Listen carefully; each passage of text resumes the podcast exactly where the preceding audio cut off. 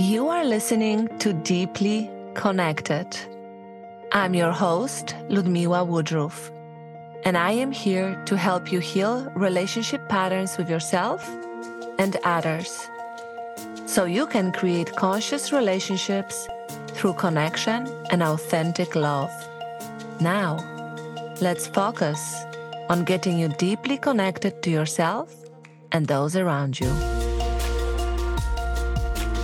Becoming her, for me, and I think for many of you as well, needs to be being attuned to yourself as a woman, not only in your head, because that part you have figured out in many aspects, but also in your body, in your sensuality. How do I feel being myself? How do I feel when I take off my clothes and I look at myself in a mirror? Am I becoming her? Do I like what I see? And when I don't like what I see, what's the voice in my head? Because I bet it's pretty mean. So, on my journey to becoming her, I made an agreement with myself that I will do my best in the most serious but also most playful ways how to be nicer to myself, how to be kinder to myself. That woman that I'm striving to be is somebody who is just generous with compliments, with love, with forgiveness, with space to grieve for herself first. So I can be that for everybody around me. If you start changing uh, your own patterns and how you engage with people, people will get upset. People got used to you being in a specific way, and now you are trying to change the dynamic. Of course, they will have all kinds of feelings they will be frustrated, they will be hurt, they will be disappointed. But the part of it is, it's okay. Let them be disappointed. Be okay with the discomfort that they are experiencing because it's up to them to process that. And then keep focusing on why am I setting those boundaries? Why am I expressing myself? And I see so many women really taking their power back just by being clear on their boundaries, right? So you always have a right to express your opinion in a way that is appropriate. As fabulous as the success feels, I know that underneath, if you would slow down, there is so much more to explore. And I see so many more women right now being in this phase of shifting. I think we are shifting in the society because I hear more often women saying, the more I hear, the less ambitious I am. The more I heal, the more time I want to have for travel and pleasure and the people that matter and creating memories and experiencing is experiences instead of hustling and working 24/7. This is becoming more normal. Why is it becoming more normal? Because like with everything in a society, when there is a change in the value system and when women were not in a workforce and then we were invited and we earned the place to go and work and make our own money, we kind of went from not working to working like men. And now I think we as women are trying to figure out how we can be mothers, how can we be wives, and how can we be not exhausted so we can have sex and pleasure and have fun with our girlfriends and go on a trip and go to a museum and explore the jazz cafes if that's what we want to do. But when you are tapped out, because when you come from work, that's it, and now that's it. What's left? Nothing. Only the, again the same programming that you bring from work or your business, telling your husband what to do and wearing the pants in a relationship. And what happens, what I see when when when women like you work with me, what happens is when they learn to slow down. And guess what? I had to slow down myself as well because I was a force. I was, a, and I'm still a force but now it's more balanced.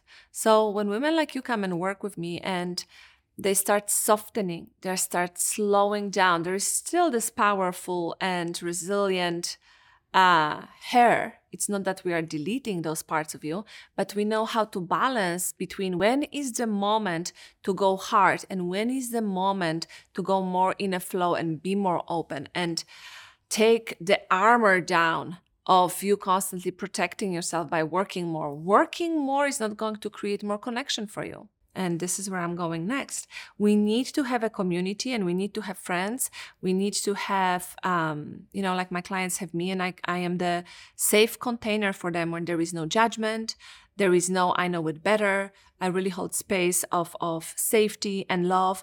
But also, as they tell me, Ludmila, we are, we are, we are hardcore people. My, my high achievers, they are strong headed. So they say, thank you for saying what I needed to hear with love, but it's like a slap sometimes. But I do it lovingly because they can't hear it sometimes, right? And then when they receive it, they say, "Wow, that's literally what I needed to hear." So thank you for for being able to hold space for the strong energy that I bring to sessions sometimes. You already know the pain that comes with it. You already know the dance. You already know and practice this. If I do this, then this happens and I experience this type of emotion or pain. And you've kind of, you know, you are doing it and doing it and doing it. So you are practicing how to be in that pattern for a long period of time. So you kind of know it. It's kind of your life and it's your experience. And now imagine me wanting to finally have a long term relationship or whatever it is for my clients. I want to feel calm. I want to have less anxiety. And when I have less anxiety, I'm able to make decisions and be uh, make decisions that come from a place of peacefulness and commitment instead of reactivity or i can be a better leader right if i just change those patterns but then we get stuck like i got stuck and i had to come to realization that avoiding the pain of change was creating the current pain for me of heartbreak over and over and over again. Okay. The pain of change for my clients, this, this fear of experiencing any pain is already creating pain of disconnection and frustration and disappointment for them already in their lives. So now we really have to use a lot of energy to change it, to even make a commitment to ourselves. And as I said, the primitive brain is like, hell no, we are not doing this. Like, you are already so great at doing the life you are doing in the way that you know. Why would you change it? You have no clue what will happen if you implement different behaviors and different responses. So much uncertainty. That's not great. You shouldn't be doing that. Your brain, your primitive brain will give you all the reasons why just repeating the pain of today is better than repeating and not repeating, but engaging in the pain of change. Okay.